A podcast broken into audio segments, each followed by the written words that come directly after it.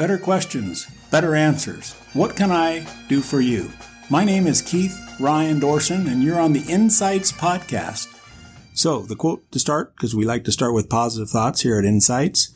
The late great Dr. Stephen Covey said, quote, I am not a product of my circumstances, period. I am a product of my decisions. And with that kickoff quote, we are going to dive into better decisions, better questions lead to better answers. So the idea or the insights today are questions to make you think. So if you're driving, you'll be able to play this or it might be a handout available for you on the download section. But for now, better questions lead to better answers. So question number one, what will your company look like in three to five years? I mean, if you don't do anything, that we know that answer is going to be quite ugly. We know that if we do status quo and keep doing what we've been doing, it'll look similar because we're not insane. We're not expecting different results. So again, what will your company look like in three to five years? So some of you listening to this are like, I don't have a company. Well, then start one. If you're not running a small business or medium business or a large business in this day and age, you're overpaying your taxes. So you need to create value. I personally believe you were invented to invent. You were created to create. So you should be running a business. And you're like, well, wait a minute. Not all of us should be business owners. How dare you? Well, think about it for a second. You don't have to. A lot of us are awesome employees. And if you're an awesome employee, that's amazing. But from an efficiency point of view, and you're listening to this to get insights and to achieve and to have higher performance and standards, what will your company look like in three to five years. If you're running a business, what are you doing actively to improve it? Strategically, tactically, do you have a board of directors? Are you having a business coach? Are you using systems? What's your real estate look like? Your ownership levels, your measurement reports, your KPIs, key performance indices, your objective and key results, OKRs. So what will your business look like in three to five years is worth you sitting down at a Starbucks or the third place or wherever your quiet corner is under the shade tree and giving that thought some serious question. And I'm going to encourage you to do it specifically with a pen and some paper and a journal and or your iPad and or electric notes, whatever works for you. Have fun. All right. So that question could be armed and dangerous. I think it's a question you can use more than once. So it's a recyclable question. Next question. What is the best way to improve your company. So yes, we have a mini vision when we think about your company three to five years in the future, but what is the, great word, the best way to improve your company? And I'll imply in parentheses now, every company can be improved. We all have potential. Give that one while you're taking a break on the first question. Let's spend some time. What is the best way to improve your company now? That implies ownership and getting busy write down at least three actions and then let's sort them and triage them and come up with the very best way. And then let's implement it. So that will force you to focus. That'll force you to execute. And that's a good use of your life energy units and your time. All right. The next question, I want to give credit to strategic coach Dan Sullivan. I learned this from him many, many years ago, and it's been a powerful tool. I think it's a $64,000 question, one that will get a lot more mileage out of it. He said, and I quote, if we were to meet again five years from today, what exactly has had to have happened to you to be exceedingly happy with the results? What a great question. He is a thought leader. So thanks for Dan Sullivan. I'm just passing along a question that he invented on the Insights podcast. If we were to meet again in five years from today, what exactly has had to have happened for you to be exceedingly happy with your results? Wow. What a powerful question. That one, I had you warm up on a couple of other questions first because that one is a showstopper. That is one that will change the direction of your life, change the direction of your company, change the direction of employees and the economy. It really is an awesome focusing question. So take the lens out and have some fun with that. Number four, another insight, another question. Are you a thought leader? Now, you know what thought leaders are. They're the ones that make a difference in the world. They're the ones that go, wow, I never really considered that. That's kind of cutting edge. That's kind of new. That's value adding. Massive value came out of that. Would you like to be a thought leader? Are you a thought leader? What are you going to do about thinking about becoming a thought leader? You're going to read. You're going to hang out with people smarter than you. You're going to begin the process. You're going to fail. You're going to pick yourself back up and continue. Are you a thought leader? Are you hanging out with thought leaders? That is a question to consider. Next, how are you creating massive value for your centers of influence? So we've all heard the term or acronym COI, centers of influence. These are people that maybe know 250, 300, 500, 700 people that when they call, they go, Oh, I'm happy to hear from you. It's like that old joke, E.F. Hutton, when he talks, we listen. Who are your centers of influence? They have leverage. They have connections. They have the speed of trust. What are you doing for them? So if you don't know the kids' names of your certified public accountant, you might want to get to know them better go in and learn what their needs are, what their challenges are, what their struggles are, because we're all on this planet together and we all have our deals, our issues, our things we're working on. Get to know them and create massive value, build trust, and your world will change for the better. Again, better questions, better answers. How can I address an unmet customer need? Now I know there's a lot of questions so far, but each of these needs to be thought about, contemplated. Maybe you put this into your meditation process first thing in the morning. Maybe you jot these down in your noodle before you jump in the shower to think for this morning, the day, and the new day. How can I address an unmet customer need? Are you that close with your customers? Do you know what they're thinking? Do you know what they're wondering about? Do you know what their needs are, their wants are? They won't know sometimes until you show them something and they go, that's a great.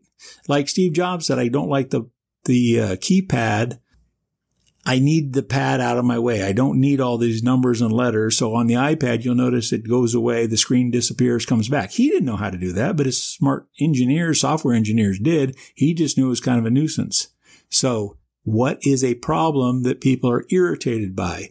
Sand in their flip flops, belts that break, uh, collars that choke their dogs, whatever it is, go find out what their needs are. Go solve that problem because if you've solved it for more than three people, that's an opportunity waiting to happen.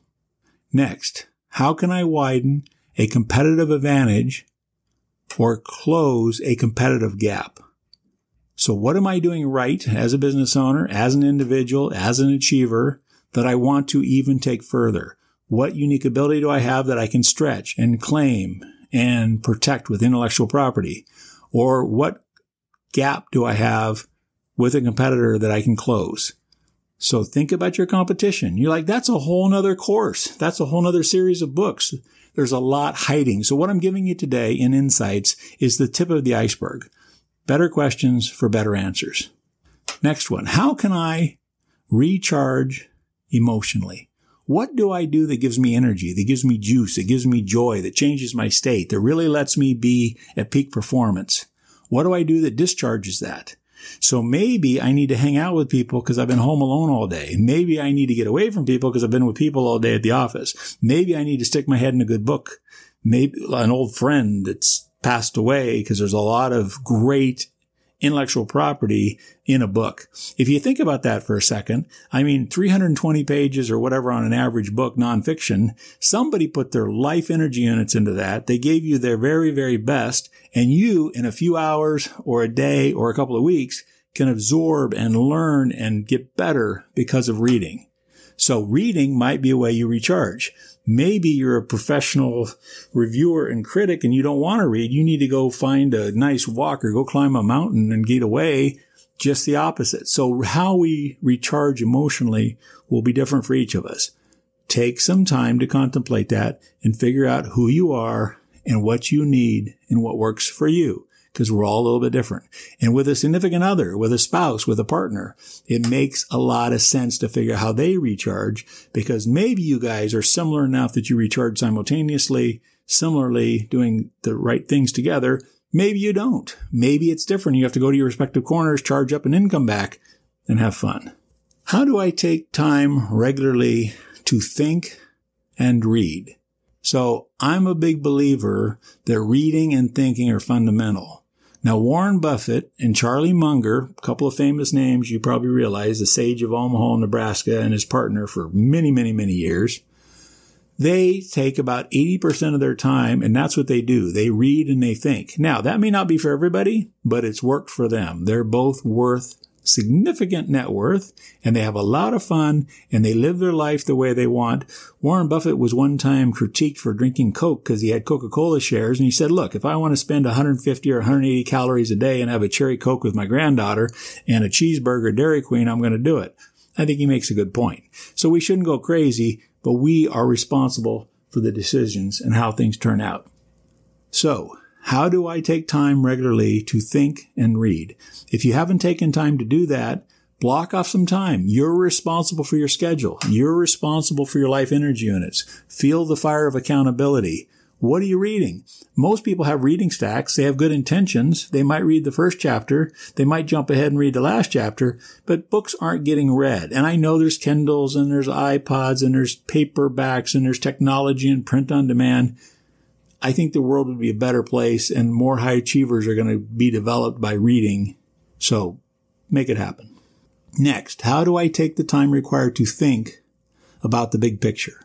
Whatever the big picture is for you, whether it's the purpose of life, whether it's how your company's going to prosper, how you're going to scale, how you're going to exit, how you're going to have a big payday, how you're going to change the world by improving one little mousetrap, your version while you're here. So how do you take the time required to think about the big picture? Do you have that blocked off? Do you have a colleague? Do you have a partner? Do you have a friend? Do you have accountability? Do you have a coach, a mentor? There needs to be some big picture time. Next, how do I get a think week? And you're like, okay, that's a weird question. What in the world is a think week? Well, a think week is when you take an entire week off. I know it sounds unheard of right now because you're like, I haven't had a day off in fill in the blank, but to go think. And I'm not talking lay on the beach in Fiji. I'm not talking about just a vacation and you go play and unwind and relax and recharge and do whatever it is that does that for you. I'm talking about what you think. Maybe you're hanging out the library. Maybe you got your head in a good book. Maybe you're updating your business and marketing plan whatever it is for you, when you are strategically and tactically thinking, you need to block it off. You're not going to accidentally go, well, I had a great think week last week. You're going to have to systematize that. You're going to have to make that real for you. Next, what is the essence of my business? I mean, if you're in business, you're solving problems, you're making customers happy, Jeff Bezos believes the essence of his business is customer service, that he absolutely obsesses on customers. He wants Amazon to be 100% customers want what they want when they want it. They want to be able to exchange it. They want to be able to get what they want at a fair price, et cetera, et cetera. He's not obsessed with competition. He's obsessed with the customers. That is coming out of a thinking week. That's coming out of thinking about the big picture. He knows the essence of his business we need to know the essence of our businesses and we need to have it so clear that we can delineate that, uniquely explain it. So if somebody said, Hey, this is what my business is all about, you'll be able to be different than everybody else. Because if you ever want to do a fun exercise, take about five or six business owners. I've done this. Put them in a room, have them write down what's unique about their business. Then after they think they've got it and they're all pretty happy and content, have them share it with somebody else and read it and see if their business is different than somebody else's business by asking the question, does anything that you just read on your neighbor's answer anything you do? And the overlap is unbelievable. So take the time to make sure you know what the essence of your business is, what your mission statement is. All right. We're coming down to the wire. How do you resist the siren song of distraction? So in this day and age, there are so many things that distract the daylights out of us the commercials, the interruptions, the buzzing, the dinging, the pinging, everything in our life, there's a lot of distractions. There's the time sucks at work. There's the things that just can drive you crazy. How do you resist that? You need a strategy. Do you have an open door policy? Do you have a closed door policy? When are you available? Do you have time focused? Do you have time blocked off? You need a system for that because the distractions are going to continue. Squirrel, squirrel, squirrel. You get the idea. So let's think about saying no. Because when you say no to others, you've actually said yes to you or yes to your family or yes to your business. So contemplate that question. And by the way, this is way too much to do in a week or two. So I don't know how often you're enjoying these podcasts, but take some time to work back through these. You might want to play this multiple times. Take two or three a week or one a day.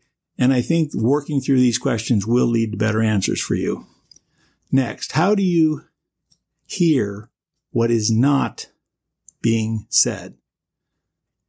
Some people can hear some people can listen. Some people can active listen. Some people can paraphrase. We're all at different skill sets when it comes to the fine art of listening and human communications. But how do you hear what is not being said? Because some of what we believe is not true. Do we read books that are outside of our norm just to get the different perspectives? How are we exercising both the left and the right hemisphere of our brain? How are we building the super highway back and forth between the left and right so we're balanced? So again, contemplate the question, how do you hear what is not being said?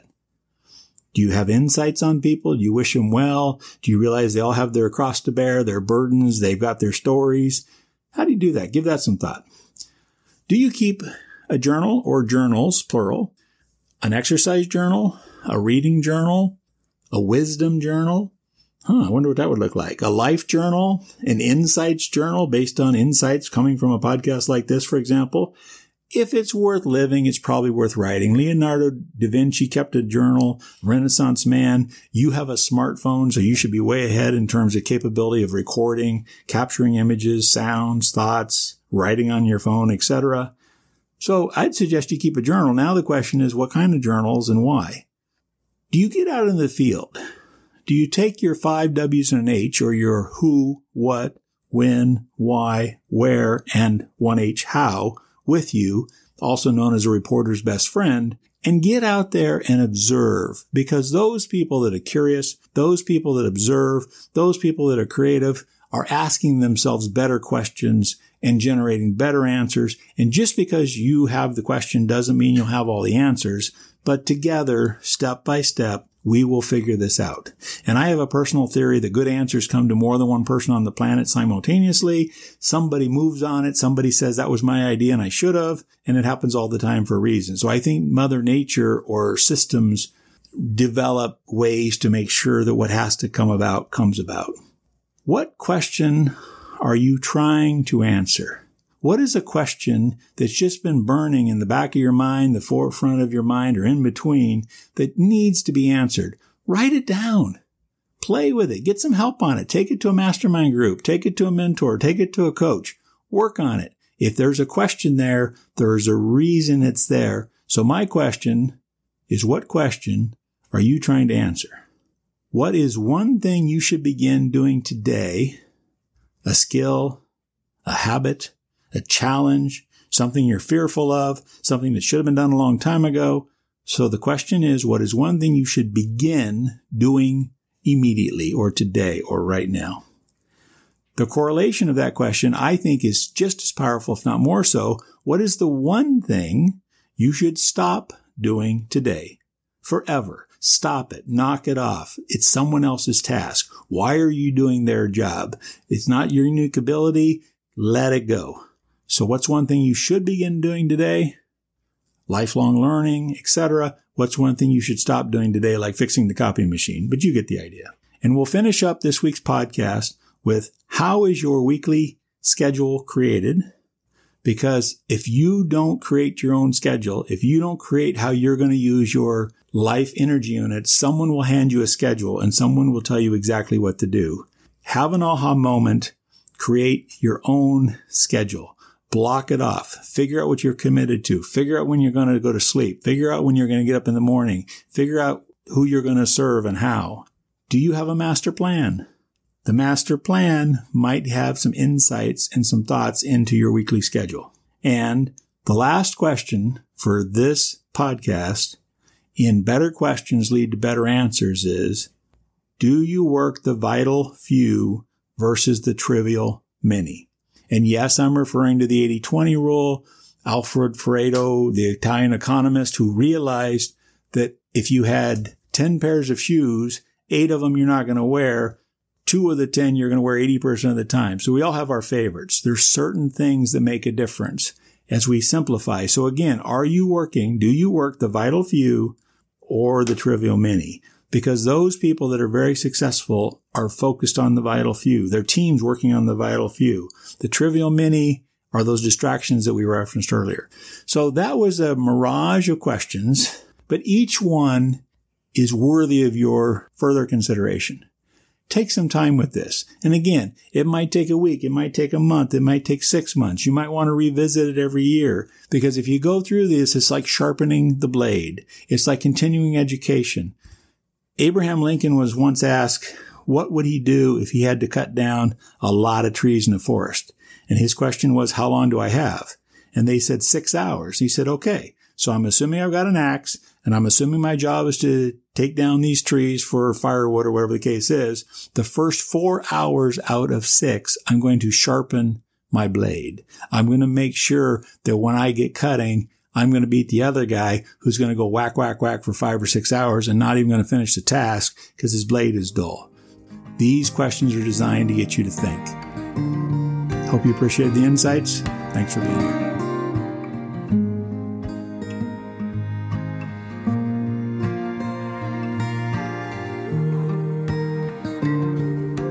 The opinions voiced in this podcast are for general information purposes only and are not intended to provide specific advice or recommendations for any individual.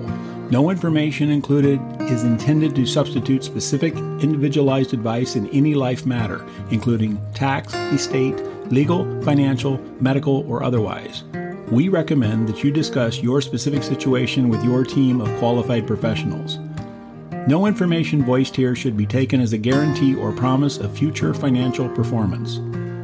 Financial information discussed in this podcast should not be used for decision making purposes, as it may not apply to your specific situation. No investment is suitable for all investors, and all investments carry risk. Please consult with your financial advisor before making financial decisions. The speakers in this podcast are not compensated. You are not obligated to use the services of any of the entities referenced and may choose any qualified professional to provide professional services. Securities and advisor services offered through LPL Financial, a registered investment advisor. Member FINRA SIPC. Financial planning offered through Wise World Investment Planning, a registered investment advisor and a separate entity from LPL Financial.